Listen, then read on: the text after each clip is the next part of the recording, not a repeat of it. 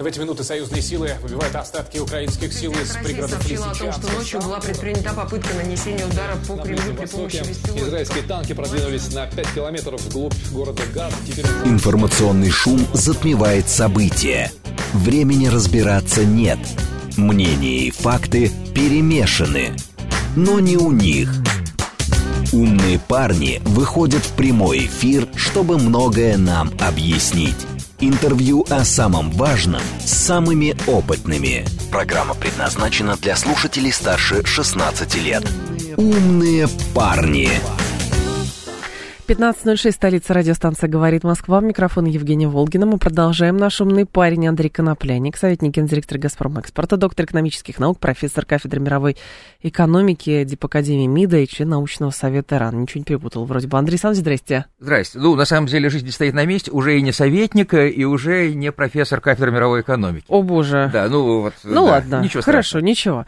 А, это такое э, звание, Да. звание навсегда. Да. Давайте с вами начнем такие итоги подведем, аккумулируем все то, что было э, связано с нефтянкой и газом, и поговорим о состоянии нефтяного рынка на данный момент. И от общего к частному пойдем. То есть мировой рынок и как это на нас сказывается. Ну, хорошо, спасибо за доверие, потому что обычно, когда зовут на, так сказать, итоги года, значит, рассчитывают на то, что не ударили лицом в грязь, постараюсь, да? А, вот я только что пришел э, с сегодняшней утренней конференции, которая была, значит, в Институте мировой экономики, международных отношений, совместно с Губкинским, да, Мгм. где, в частности, вот э, эти вопросы обсуждались в том числе, я там задал вопрос. А, вопрос, который сейчас я, значит, ретранслирую в виде своего мнения. А, Мне кажется, что рынок сегодня нефтяной, глобальный, да, он входит в ситуацию, похожую на то, что было на этом мировом рынке в начале 80-х годов. А а в начале 80-х годов там случился избыток, соответственно, предложения, потом цели пошли вниз, потом они, соответственно, рухнули в 85-м году, тут же начали искать там руку, там, руку там покойного Киссинджера, в частности, и так далее. Вот э, мы сейчас находимся примерно в том же состоянии с точки зрения э, значит, ситуации на рынке, баланс спроса предложения. Значит, драйверами э, э, роста спроса были азиатские экономики всегда э, вот, в нынешнем веке, начиная там с 3-4 года. Э, замедлилась потом э, пандемии, с- э, пандемийный, соответственно, рост, э, и пошло постпандемийное восстановление. И оно идет медленнее на э, рынке китайском и, соответственно, на рынке индийском, чем ожидалось. С одной стороны. С другой стороны, а, естественно, работают программы а, повышения эффективности использования энергии и все, что связано с зеленой повесткой, что оттягивает часть спроса на жидкое топливо да, и переводит на другие энергоресурсы. Это объективная реальность. Не потому, что зеленая повестка вот прям э, значит, э, убивает э, жидкое топливо, но просто происходит перераспределение в структуре спроса, да, а, и в силу этого ниша альтернативных источников энергии, многие несколько расширяются, в том числе за счет жидкого топлива. Это, значит, ведет к замедлению э, темпов э, роста потребления. А с другой стороны, на предложение оказывает очень мощное влияние э, нашей, значит, недружественной экономики, в частности, американская недружественная экономика, потому что то, что все приняли, значит, привыкли называть там сланцевой нефтью, ну, на самом деле она не вполне сланцевая, это как раз мы тоже сегодня это дело обсуждали. Да. Это Мгм. нефть, так сказать, из малопроницаемых пород, а, и в силу того, что там принципиально другая, а, не только технология, там принципиально другой инвестиционный цикл, он гораздо более короткий а, в добыче этой нефти, американцы смогли, я опускаю, значит, э, причины, все, так сказать, всю технологическую сторону, а, интенсивно наращивать добычу, и вышли они, соответственно, на э, рынок еще в 2014, соответственно, году, и с тех пор на- нарастание это идет, идет опережение или опережающий рост предложения, который создает вот этот вот, соответственно, э, определенный диссонанс.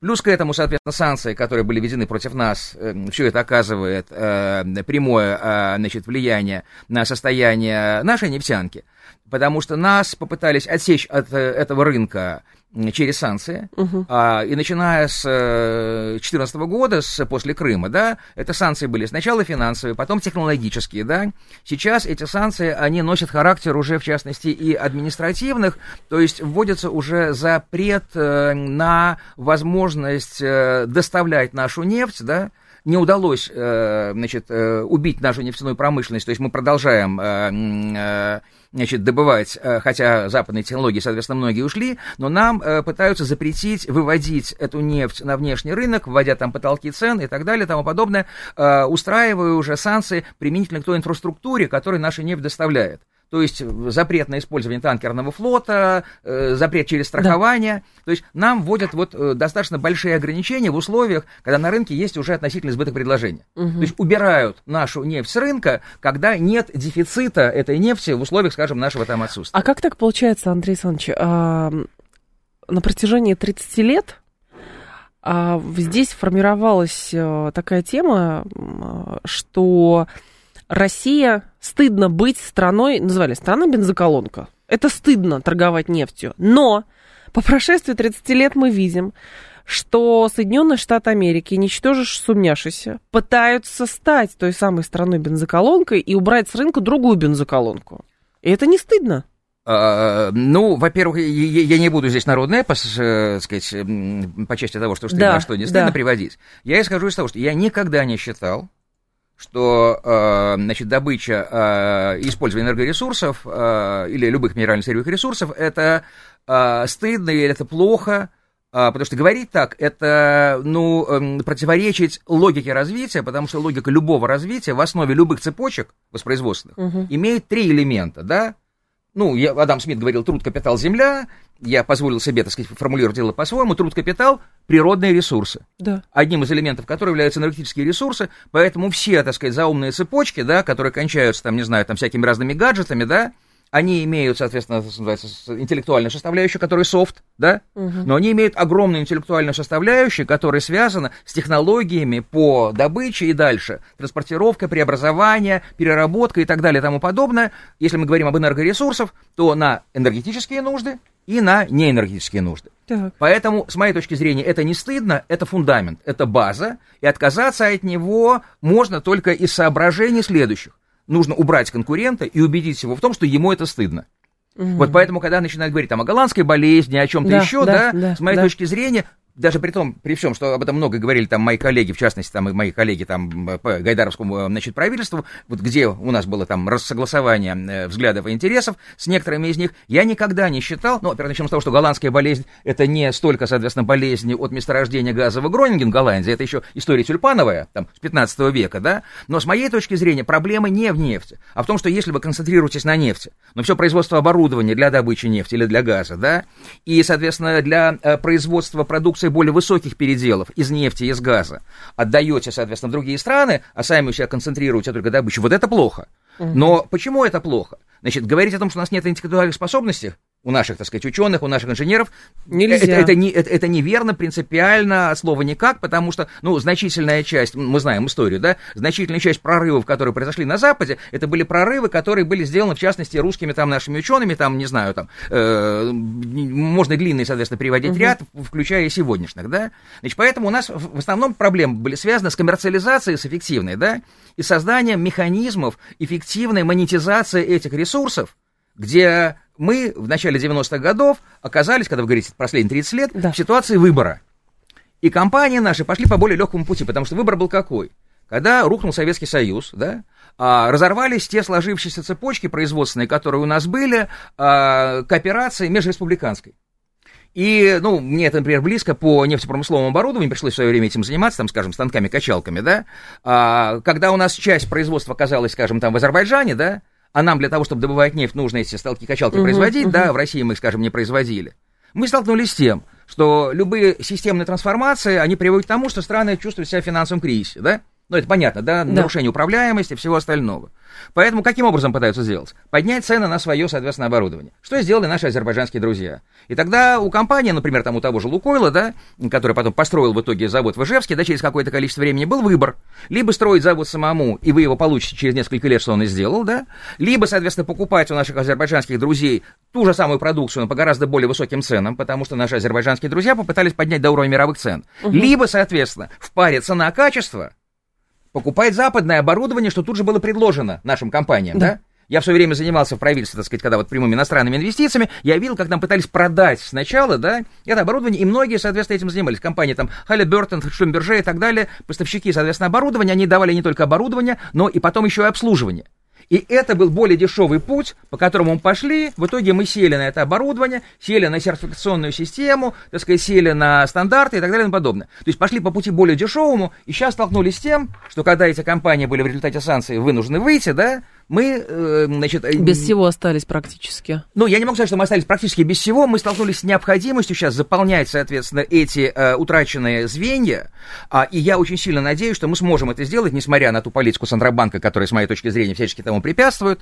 И несмотря на политику Минфина, который отчасти тому тоже препятствует. Ну, Центробанк, понятно, высокой ставкой, а Минфин тем, что он вводит там налоги задним числом, соответственно, идет шарахание такое. То есть не создаются стимулов для инвестиций, для, которые могли быть из внутреннего рынка, за счет, скажем, там целевой эмиссии под э, производство конкурентоспособного оборудования отечественного, которое найдет рынок сбыта у себя здесь внутри, потому что мы должны заместить достаточно большой пласт тех машин оборудования, которые вынуждены были от нас уйти. То есть здесь мы сталкиваемся с той же задачкой, с которой мы столкнулись в 90-е годы. Только я надеюсь, что сейчас мы уже наученными горьким опытом, да, мы не вступим дважды в одну и ту же реку. Потому что, ну, говорят, когда человек совершает первый раз ошибки, да, э, это возможно, а второй раз, ну, я так своих студентов всегда учил, что второй раз, когда вы совершаете ту же ошибку, это уже просто непрофессионализм.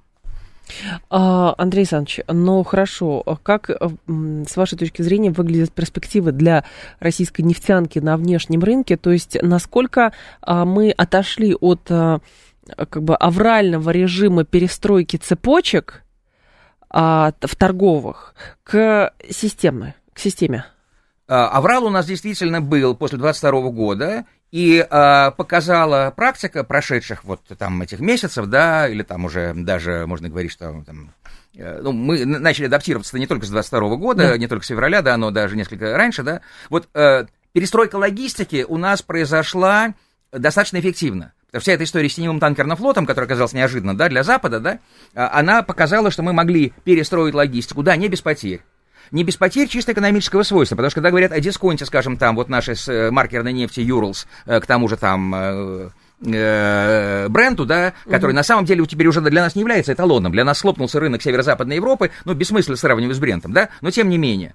Когда у нас основные порты отгрузки, да, это Услуга, Приморск, Балтика, да, Да. Новороссийск, это Черное море, и мы оттуда поставляли на коротком плече танкерами, которые могут пройти через проливы соответствующие, да, через Босфор Дарданеллы, через Катагатский Герат, да, ну, Босфор Дарданеллы, понятно, Черное море, Катагатский Герат, понятно, Балтийское море, значит, это класс, э, там, не знаю, там, Суэц Макс, Балт Макс, то есть это небольшие танкеры. На короткое плечо на северо-западную Европу, а теперь нам нужно тянуть, Да, соответственно, туда. оттуда в Китай и в Индию, удлиняется плечо транспортировки, нам элементарно просто не хватает этих танкеров, значит, для того, чтобы реализовать эффект масштаба, так называемый, что мы делали? Мы выводили, скажем, ну, скажем, Грецию там, или, условно говоря, в Средиземноморье, в район м, того самого Гибралтара, и там перегрузка с борта на борт, да, в танкеры уже большого дедвейта, там так называемый VLCC, ULCC, перегрузка и большими танкерами, э, для того, чтобы эффект масштаба можно было реализовать, э, отправляли это дело в Индию Китай. То есть мы перестроились достаточно быстро за счет вот адаптации логистики, но это без потерь не произошло. Но это перестройка торговых потоков.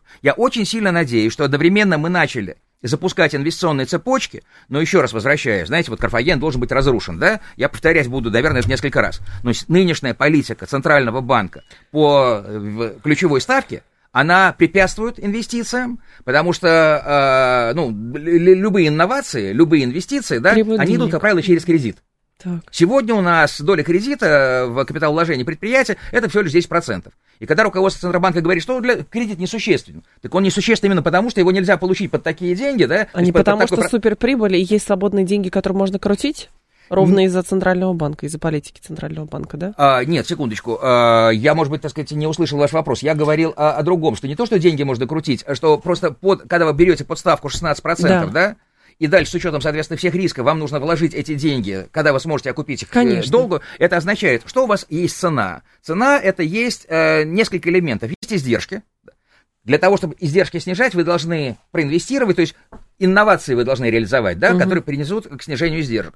Что такое проинвестировать эм, и вложить, соответственно, вот э, эти самые инновации? Значит, вы должны либо закупить то оборудование, которое является передовым, да, но если у вас пока нет, э, значит, доходов от реализации, значит, вашей продукции, да, то вы должны, соответственно, взять тогда кредитные ресурсы, но если вы берете под 16%, это означает, что у вас финансовая составляющая в издержках, да, она у вас начинает расти.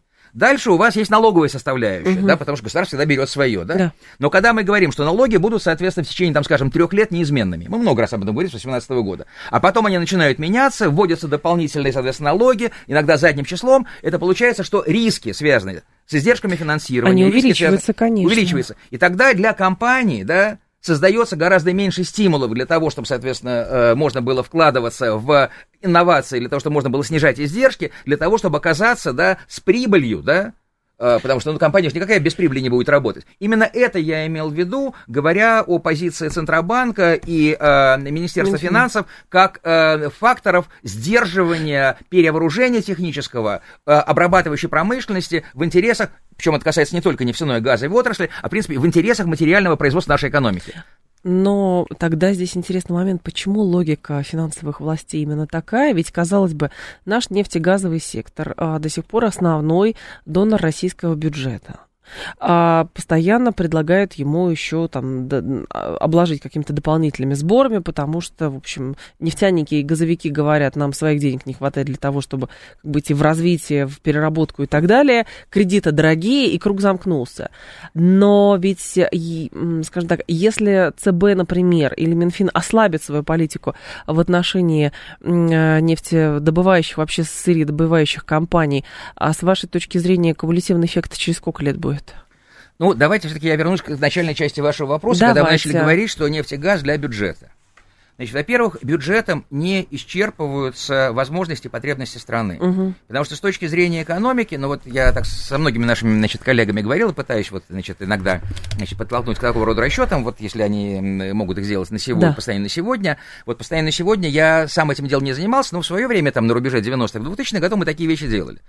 Что такое нефтегазовый отрасль для страны? С моей точки зрения, это не только и не столько сиюминутное бюджетное поступление, это скорее те мультипликативные эффекты, которые нефтегазовый комплекс создает для других обрабатывающих отраслей промышленности, в частности, для того же производства оборудования, машин, механизмов, да. для других добывающих отраслей и так далее. То есть, если, соответственно, он создает заказы, да, а продукция его, она всегда является платежеспособным, так сказать, он создает платежеспособный спрос. Если он создает заказы на э, оборудование, да, для э, конкретных нефтегазовых проектов, да, более высокого уровня, угу. то это дает гарантии спроса для производителей, которые в случае нормальной ключевой ставки, да, главный да, длинный дешевый кредит, да, могут тогда запускать эти производства. Ну вот я сейчас вот вышла, значит, ну, я член редакционного совета журнала «Нефтегазовая вертикаль», мне угу. сейчас вот сделали подарок, сделали такой спецпроект а, в декабрьском номере, посвящен 30-летию соглашения о разделе продукции, да, и я там привожу, в частности, пример. Вот у нас работает сейчас только три проекта соглашения о разделе продукции. Два сахалинских и один на Коряге. Но когда в 96 году, когда мы провели закон, да, и когда компании увидели, что это законодательство создает возможность, во-первых, иметь стабильные условия налогообложения на весь срок разработки месторождения, то есть на 20 лет, так. и при этом там есть механизм распределения ресурсной ренты, да, то есть цена минус издержки, между государством и, соответственно, компанией таким образом, что государство забирает все, но оставляет компании приемлемую норму прибыли плюс те, компенсацию тех рисков, которые она видит на этом рынке, независимо от того, иностранная компания, отечественная и так далее, да?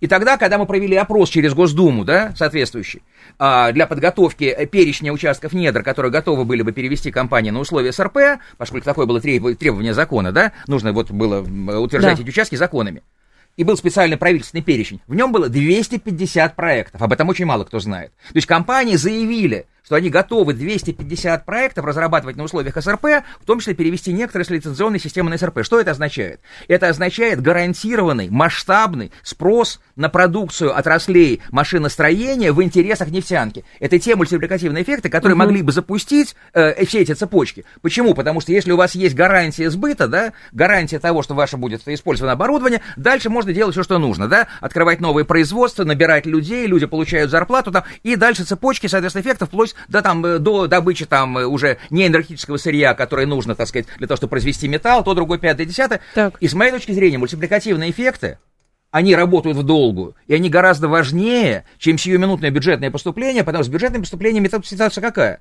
Мало того, что мы их заработали, да, а как вы их потратили, ребят? Где гарантия того, что они используются достаточно эффективно? И при всех тех разговорах, когда у нас речь идет о неэффективности использования наших бюджетных средств, мы примеров много знаем и называются разные слова. Не, боже упаси говорить о коррупционной составляющей использования бюджетных средств, да? Но и такое тоже было. Я очень хорошо помню, когда, значит, в бытность товарища Медведева президентом в течение там четырех лет, да, э, прозвучала свыше в уровне цифра, что у нас коррупционный налог 20%. Это было на высшем уровне, когда ему Товарищ Чученко, начальник контрольного тогда управления, докладывал, что вот нерациональное использование там Да. 20%. То есть практически это означает, на самом деле, он был несколько больше.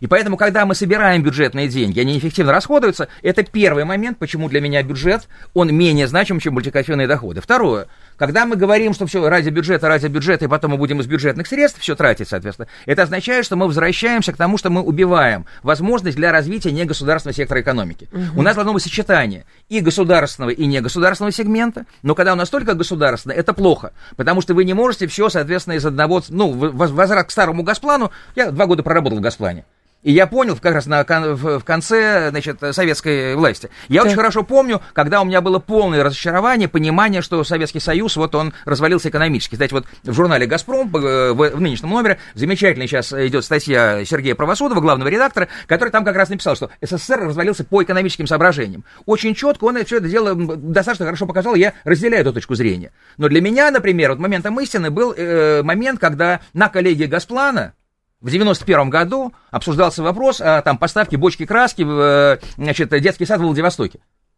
И когда такого рода проблемы обсуждаются на уровне высшего, соответственно, органа, Но ну, другие проблемы не хватает времени просто. Поэтому, когда Так. мы говорим вот о системе, так сказать, бюджетных, да, то тут еще один момент, связка ключевой ставки и бюджета.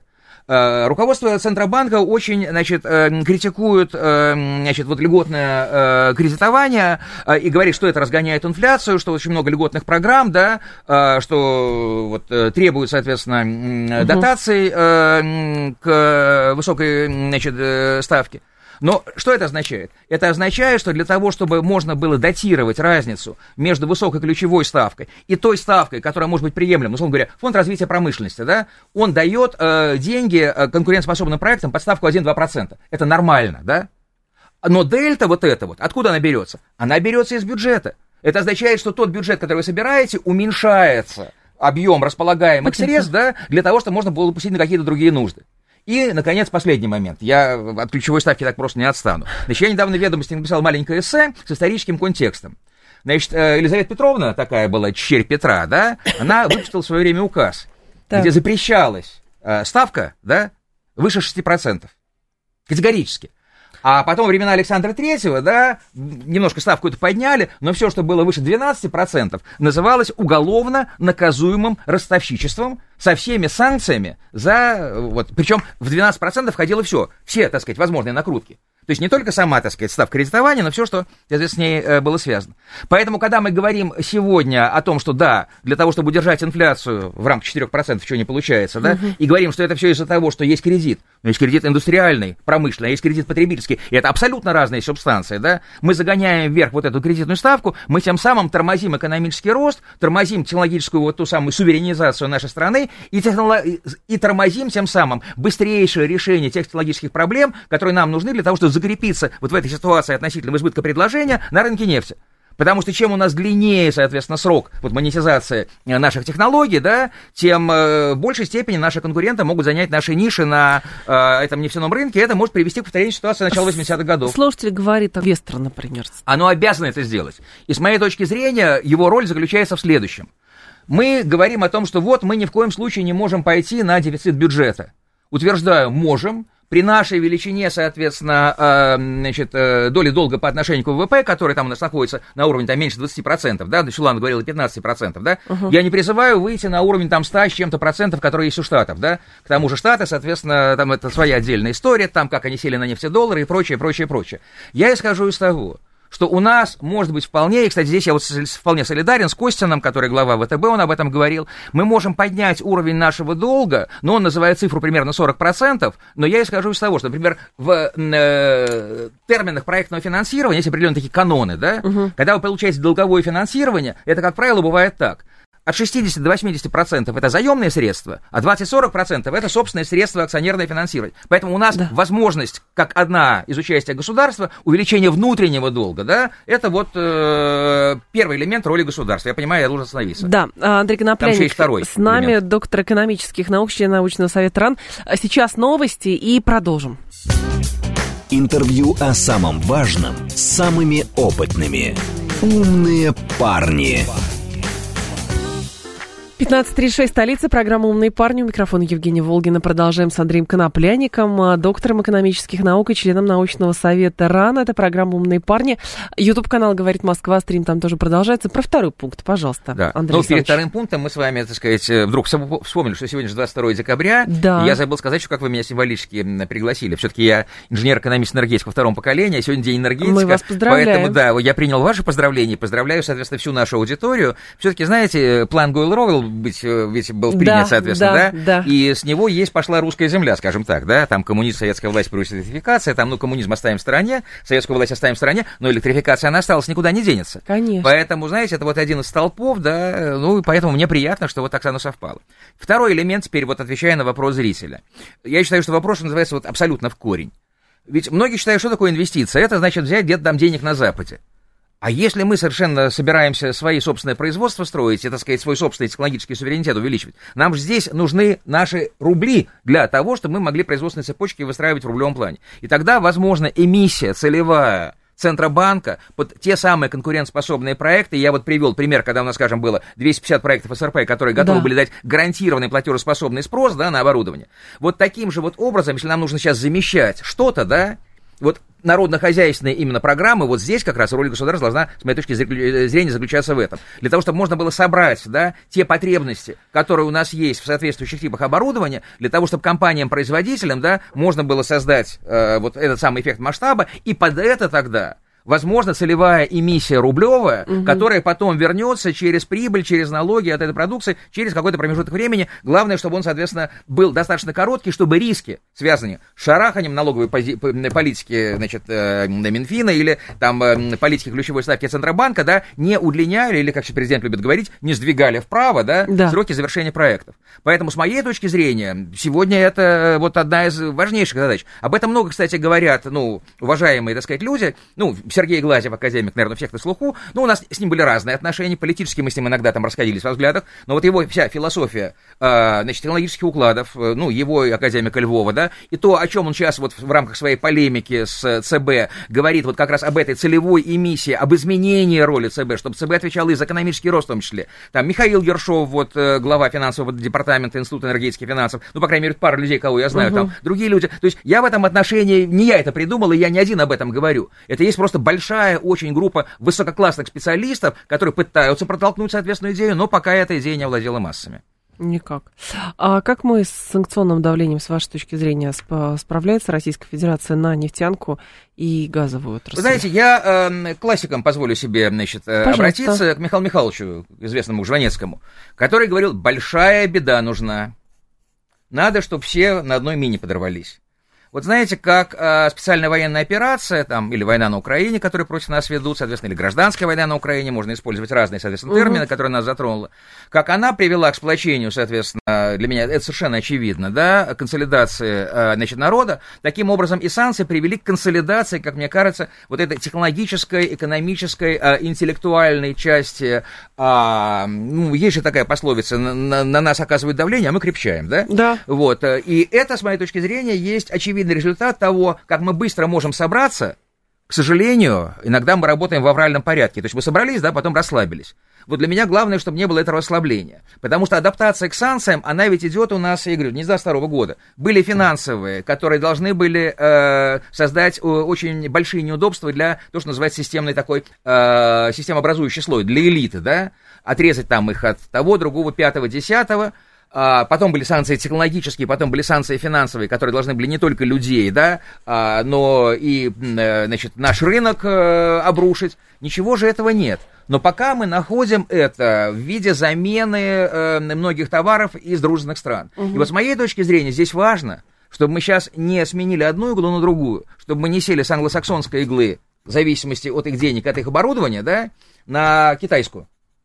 Потому что я понимаю, что сейчас, э, ну, если говорить вот в макроэкономическом плане, идет закат э, доминирования э, Штатов, и это, соответственно, вот смена циклов цивилизации, там перед этим была английская империя, перед этим там был, значит, голландский цикл, там перед этим там были и так далее. Ну, это вот такие долгие века, это есть большой достаточно пласт специалистов, там, угу. не знаю, там Ориги, там Кеннеди, Дарио и так далее, которые это описывали. И сейчас идет, соответственно, и вот идет дискуссия. Это век либо Китая, либо век Евразии. Вот я категорически не хочу, пусть меня простят наши китайские друзья, чтобы это был век Китая. Я категорически не хочу, чтобы мы встраивались в программу «Один пояс и один путь», потому что там мы будем престижными. Но я очень хочу, чтобы это был век Евразии, и тогда на базе производственной кооперации, не закупки, соответственно, китайского оборудования, да, потому что они нам продают дешевле, и мы готовы это заглотить, как да. в начале 90-х заглотили англосаксонское. А чтобы с позиции вот того самого э, ответственного поведения Центробанка, но уже другого, да, ответственности за экономический рост, чтобы можно было обеспечивать механизмы эмиссионного финансирования, да, и механизмы, соответственно, эти есть, так сказать, я об этом писал, другие люди об этом писали, как можно создавать, соответственно, это оборудование, чтобы можно было удерживать конкурентоспособную цену. Вот здесь государство может взять на себя часть вот этой дельты между угу. том уровнем цены, который мы сегодня к сожалению, пока, а, значит, выдаем на рынок, который выше э, китайских аналогов, да, но, возможно, даже при лучшем качестве или при том же качестве, да, как сделать так, чтобы эта цена, она оказалась несколько ниже. Логика очень простая мы все знаем долгосрочные газовые контракты, философия которых была построена на том, да, чтобы обеспечить гарантии сбыта, Конечно. вы должны цену там держать с дисконтом к цене конкурентов. И это вводится в ценовую формулу, и вы постоянно поддерживаете эту цену на уровне, там, скажем, меньше там, на 5-10%, чем цена конкурентов. Значит, то же самое можно применить в этой сфере. То есть, с моей точки зрения, мы, безусловно, справимся, но для этого нужно адаптировать многие вещи, в частности, и в государственном механизме. В частности, угу. кто за что отвечает. И ЦБ не должен отвечать только за, за, за инфляцию, а считать, что экономический рост не его дело. Для нас сейчас главнее, с моей точки зрения, экономический рост. Тогда получается, что нужно менять тогда, ну, грубо говоря, некую философию и принцип мышления того, как надо. Вот про Киссинджера вы упомянули, его же называли как? А, этим самым архитектором нефтедоллара, целенаправленная там, значит, э, программу он создал для того, чтобы обрушивать нефтяной рынок, и чтобы Советский Союз, э, в общем, не выплыл из этого дела. Это же тоже способ мышления, стратегического мышления. А у нас присутствует способ мышления а, и понимание того, как рынок отстраивается и какие возможности этот рынок дает нам. Потому что, возвращаясь даже к Центральному банку, и ваши коллеги, многие, которые в этой студии были, говорят, это действительно способ мышления современных там экономистов, чиновников и так далее. Вот есть такая книжка, вот прочитали, а вот ничего другого не хотим видеть, никаких других вариантов видеть не хотим. Ну, про книжки, конечно, сразу вспоминает Владимир Семенович, потому что он верные книги в детстве читал, да, книжку нужно читать не одну, а нужно читать и правильные книги, да. да. А, в отношении мышления, а, или как Михаил Сергеевич любил говорить, мышления, да, и все стали говорить всем за ним, да, да. но все-таки мышление, да. А, ну, понимаете, я еще раз того же классика процитирую Михаила Михайловича, который говорил, может, в консерватории что-нибудь поправить надо. В консерватории поправить именно надо, вот то, о чем вы говорите, потому что новые вызовы, не могут быть, значит, ответ на новые вызовы не может быть Старым, с помощью старых да. средств. Мы все это знаем применительно к военной сфере, да, говорят, что вот любой генерал готовится к прошлой войне. Но это же относится к экономике. Потому что тех вызовов, которые мы видим сегодня, раньше не было. Конечно. И отвечать на эти вызовы теми средствами, которыми, извините, опять Центробанк, да, вот как принят по методичкам, да, реагирует, да, значит, в консерваторию что-нибудь поправить надо. Вы говорите про Киссинджера, и вот здесь как раз блестящий, с моей точки зрения, есть пример того, где действительно он сыграл свою роль, потому что здесь есть две вещи. Все-таки нефтедоллары, ну, я все-таки занимался этими вещами, как мне кажется, достаточно подробно, и могу, ну, достаточно ответственно говорить, что так оно и было. Все-таки там, ну, я читаю там спецкурс, точнее, читал, там, сейчас взял паузу, да, угу. эволюция мировых рынков нефти и газа, и, в общем, как-то, так сказать, классификацию, вот, которую там, э, развитие рынка нефти мирового, там, вот, и 7 этапов и так далее, как-то она устоялась, народ считает, что да, это соответствует действительности.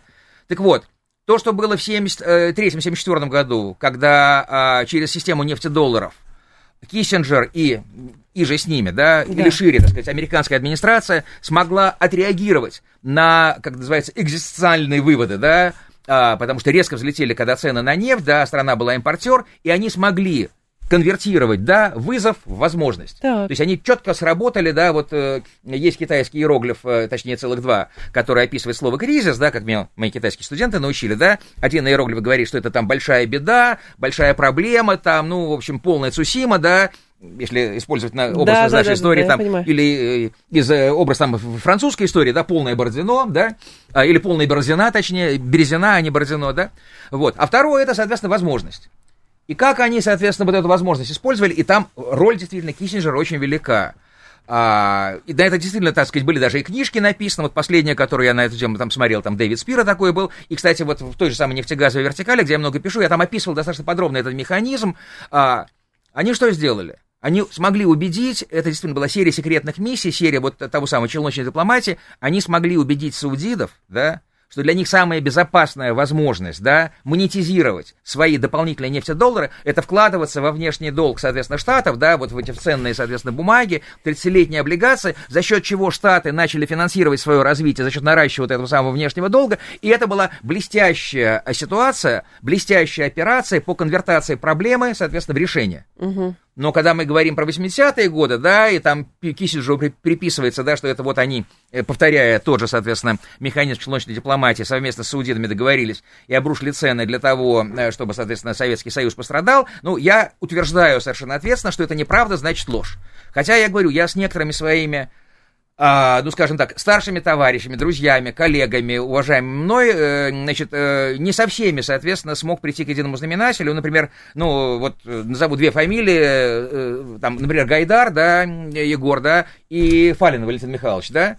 А, вот я их не смог убедить в том, что это не был сговор, да. Ну, потом я вот недавно там читал трехтомник, значит, Виктора Степановича Черномыр, ну, и там тоже это было написано, но я думаю, что это не он сам написал, может быть, ему написали. Они считают действительно, что это был сговор. А я считаю, это не был сговор. Это возвращаясь к нашему началу разговора. Да. Просто когда в начале 80-х годов, да, а, в силу того, что в 20 раз в 70-е годы взлетели цены на нефть на нефтяном рынке, это создало, с одной стороны, дополнительные возможности для наращивания добычи, потому что на- стало э, рентабельным осваивать месторождения нефти в Северном море, там еще где-то, да, с одной стороны, а с другой стороны, это нанесло массированный удар по спросу, потому что когда у вас в 20 раз возрастают цены, естественно, вы начинаете экономить, у вас, может быть, нет пока еще новых технологий по энергоэффективности, но вы начинаете экономить, просто сдерживать, там, условно говоря, выходя, гасите свет, там, меньше ездить и прочее, прочее, прочее.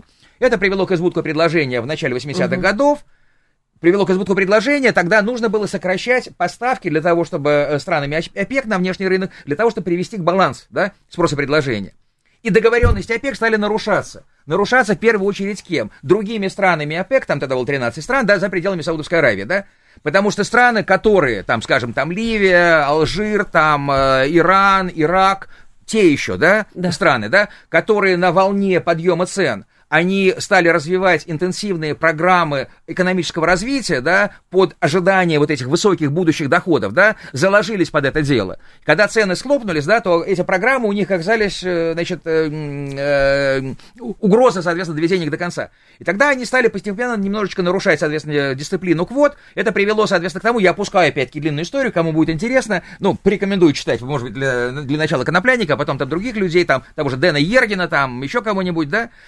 Это привело к тому, что маховик нарушения дисциплины приводил к тому, что Саудовская Аравия снижала и снижала свою собственную добычу, да, и экспорт в рамках вот, э, значит, ОПЕК для того, чтобы пытаться удерживать баланс. Тем самым она за счет своего собственного суверенитета, давая часть своего суверенитета, да, которым пользовались другие страны, да, раза в три примерно в итоге снизила добычу свою против, так сказать, того э, уровня, который ей был положен по квоте. В какой-то момент ей это надоело. И она говорит, ребят, если вы не прекратите, да, то я выхожу со своим уровнем добычи на э, то, что мне было положено, у меня самые низкие издержки, и я в любом случае, соответственно, э, так ничего не проиграю. Раз сказала, два сказала, не стало, как в свое время китайцы, 999-е последнее предупреждение штатам, да, и в декабре 85 года она подняла свою добычу до уровня своей квоты и сделала следующую вещь стали э, э, до этого времени, как определялись цены? Прямым счетом, да, издержки плюс. То есть сумма всех издержек плюс некоторая норма прибыли, а потом страны члены ОПЕК стали поднимать, загонять туда, так сказать, некий элемент в эту цену, для того, чтобы можно было компенсировать те потери, Понятно. которые у них, соответственно, за предыдущие там, десятилетия насобирали страны. А что сделали, соответственно, Штаты? Поскольку в это время на американском рынке уже котировалось на бирже да, жидкое топливо, она привязала цену свою экспортную к котировкам жидкого топлива на американской бирже, и затем по принципу netback, то есть обратного счета, да, минус издержки переработки, минус страховые затраты, минус издержки транспортировки, посчитала, какая должна быть цена на, э, сказать, ФОБ Растанура, да, в основном своем порту отгрузки, да, И она эту цену могла, соответственно, легко удержать по той простой причине, да, что у нее были самые низкие издержки. Другие страны, у которых более дорогие были издержки, они оказались отсечены в итоге, да, при, при такой, соответственно, низкой цене, да, Советский а Союз, она, да, соответственно, устояла. То есть здесь была не э, сговор, с моей точки зрения, между Штатами и Саудовской Аравией с целью значит, э, наказать Советский Союз, а здесь Саудовская Аравия защищала свои национальные суверенные интересы, и когда, соответственно, до какого-то предела, да, она, значит, дошла, ну, в, э, можно говорить, что была примерно сходная ситуация между нами и странами-членами СЭФ, да, мы их датировали, датировали, датировали, потом, правда, развалился Союз, развалился СЭФ, да, а здесь, соответственно, Саудовская Аравия датировала их, датировала, датировала, потом, де-факто, ну, ОПЕК, он продолжал формально существовать, но утратил, соответственно, свою рыночную мощь, потом стали его собирать uh-huh. уже в 16 году, так сказать, на принципах. ОПЕК+. Но роль Киссинджера и там, и там, она абсолютно разная. В случае 80-х годов она преувеличена, и я думаю, в значительной степени, благодаря самому Киссинджеру, который просто пытался, знаете, так угу. оставить э, более весомый вклад, да, в общественном сознании, э, превознося немножко, так сказать, свою роль, свое да. участие. Но 74 год, это, безусловно, это была блестящая, с моей точки зрения, не боюсь хвалить недружественную страну, это была блестящая операция Соединенных Штатов Америки, их администрации, где Киссинджеру придет очень важная роль, каким образом можно проблему преобразовать в решение, угу. которое потом, вот до недавних, соответственно, пор, оно давало возможность штатам доминировать, э, значит, на рынке, во-первых, нефтяном, потому что, с моей точки зрения, нефть вообще она является товарной подпоркой для доллара. И до тех пор, пока, соответственно, ценообразование будет на нефть долларах, до тех пор, пока, соответственно, вот будут все эти вложения в 30-летние, значит, казначейские обязательства, да, говорить о, так сказать, сокращении американского доминирования будет довольно сложно. То есть американцы всеми силами, они удерживают, вот, э, э пытаются ну, сжимается их доминирование, как шагреневая кожа, они пытаются разными, соответственно, методами э, удержать. Э, ага. Санкционные механизмы, они на самом деле преследуют те же самые цели. Это, соответственно, с помощью, скажем так, европейских стран решить проблемы, да, э, в интересах Америки.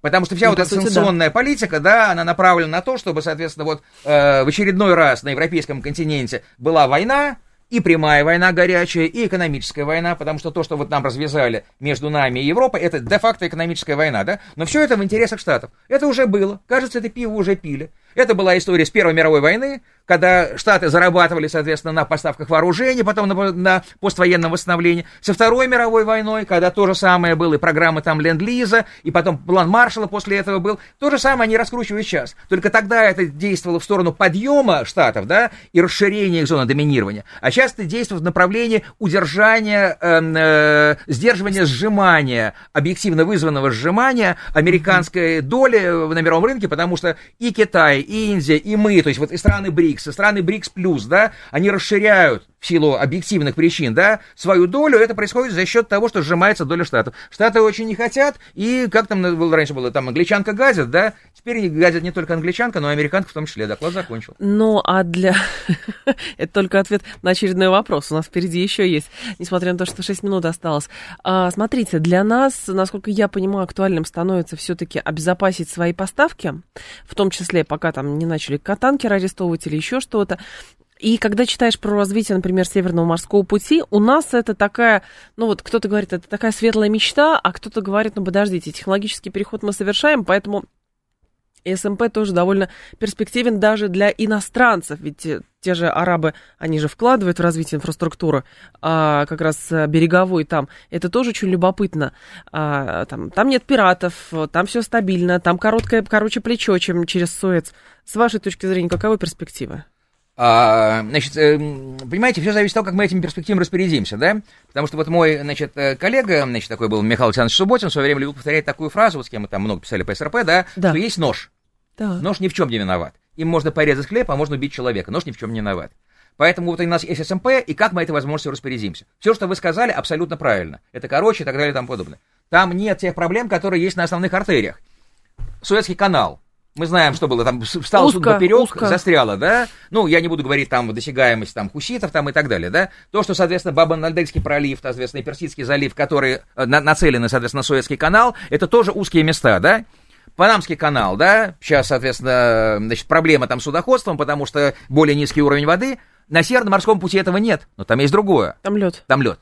И тогда наша основная проблема здесь, это проблема технологическая. Потому что у нас нет сегодня должного количества судов ледового класса. Звезда наша одна с этим не справляется. Я думаю, то, что происходит с ОСК, когда ВТБ взял э, ну, Объединенную судостроительную корпорацию, это не только для того, чтобы, или, может быть, не столько для того, чтобы поддерживать нашу военную составляющую, да, но для того, чтобы в нашем судостроении мы перестали быть зависимыми от южнокорейцев, в их поставках, а чтобы мы рванули здесь вперед в обеспечении потребностей в наших судах, нефтеналивных, метановозов, ледового класса, большего масштаба, то есть те, которые могут использовать эффект масштаба по более короткому пути северному морскому, где нет ограничений по дедвейту, которые есть, например, в Суэцком канале, в Катагатинской да. Гераке, там, в других проливах там каких-то, да, а, где нет действительно пиратов, о чем вы сказали. Вы сказали, Сомали, есть Малакский пролив, да, где эта проблема тоже существует и так далее и тому подобное.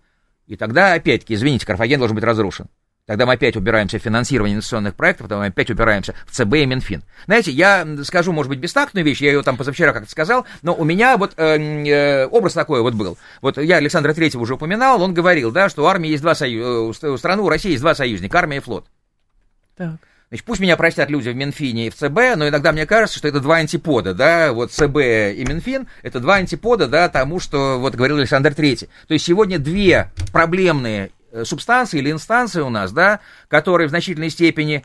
Э, я не буду говорить, что они сдерживают экономический рост, я не говорю, что они препятствуют экономическому росту. Но, в общем, где, как вот говорил Михаил Михайлович, в консерватории что-то поправить надо. Вот в этих двух, да, нужно в первую очередь поправить что-то для того, чтобы можно было обеспечивать технологическое перевооружение там, где необходимо, да, или технологическое развитие наших отраслей, не только тех, э, которые выпали из-за того, что мы сидели на западных поставках, теперь их нет, куда хотят войти наши китайские друзья, но нам лучше войти туда либо в кооперацию вместе с ними, для того, чтобы там, ну, можно было, соответственно, э, совместно делать производство и работать потом на широком рынке Евразии. То есть мы не должны замыкаться, да, а, только на своем внутреннем рынке потому что он у нас все-таки не настолько, значит, велик. Поэтому, э, значит, э, эффект э, масштаба с точки зрения спроса, это вот в энергетической сфере для меня это энергетическая консолидация Евразии. Но для этого мы не должны оставать в технологическом развитии по сравнению с теми же нашими китайскими друзьями, да. неважно, говорим ли там электромобили там, или добыча там новых зеленых металлов, или там производство криогенных цистерн, или чего-то еще. Значит, мы должны это сделать здесь и сейчас у нас. Тем более и это, это зависит в первую очередь не от наших инженеров, не там от кого-то еще. Это зависит от ЦБ и от Минфина. Поэтому, чтобы они стали, как вот армия и флот для Александра Третьего, а не наоборот, чем угу. они сегодня являются, да, вот в консерватории что-нибудь поправить надо. И поэтому я с уважением отношусь к Владимиру Владимировичу, да, и к тому, что он говорит, всегда слушаю, мне это очень интересно и так далее. Но когда я услышал вот в последней его прямой линии, что он начал с того, что, так сказать, цель 4%, соответственно, уровень инфляции, я понимаю, что он озвучил где-то сегодняшнюю идеологию ЦБ, и вот не произошло еще, с моей точки зрения, вот этого попра- попра- поправления в консерватории, да, который нужен. Но я прекрасно понимаю, что в одночасье это не делается. В одночасье это не делается. Даже наша, на, наша с вами передача, возможно, это только лишь капелька, да, вот, которая в тот сосуд идет. Потому что это обсуждение такое очень обстоятельное. Здесь революционные такие шараханья, они не нужны но я понимаю, что пока мировоззрение на уровне первого лица в отношении того, что ЦБ должен отвечать не только за инфляцию, но и за экономический рост, да, а Минфин должен не только собирать доходы для сегодняшнего бюджета, да, но смотреть, так сказать, а как это повлияет на мультипликативные эффекты, потому что чем больше вы сегодня оказываете налоговое давление на кого-то, да, тем меньше вы в итоге соберете мультипликативных эффектов для страны, потому что в долгую это приведет к угнетению возможных тех инвестиционных проектов, которые не состоятся. Андрей Конопляник был с нами, доктор экономических наук, член научного совета Российской Академии Наук. Андрей Александрович, спасибо. Ждем вас снова. Будет еще о чем поговорить, это точно совершенно. Спасибо большое вам. А наш сейчас будут новости, потом Юрий Буткин. До понедельника с вами прощаюсь. Всем хороших выходных.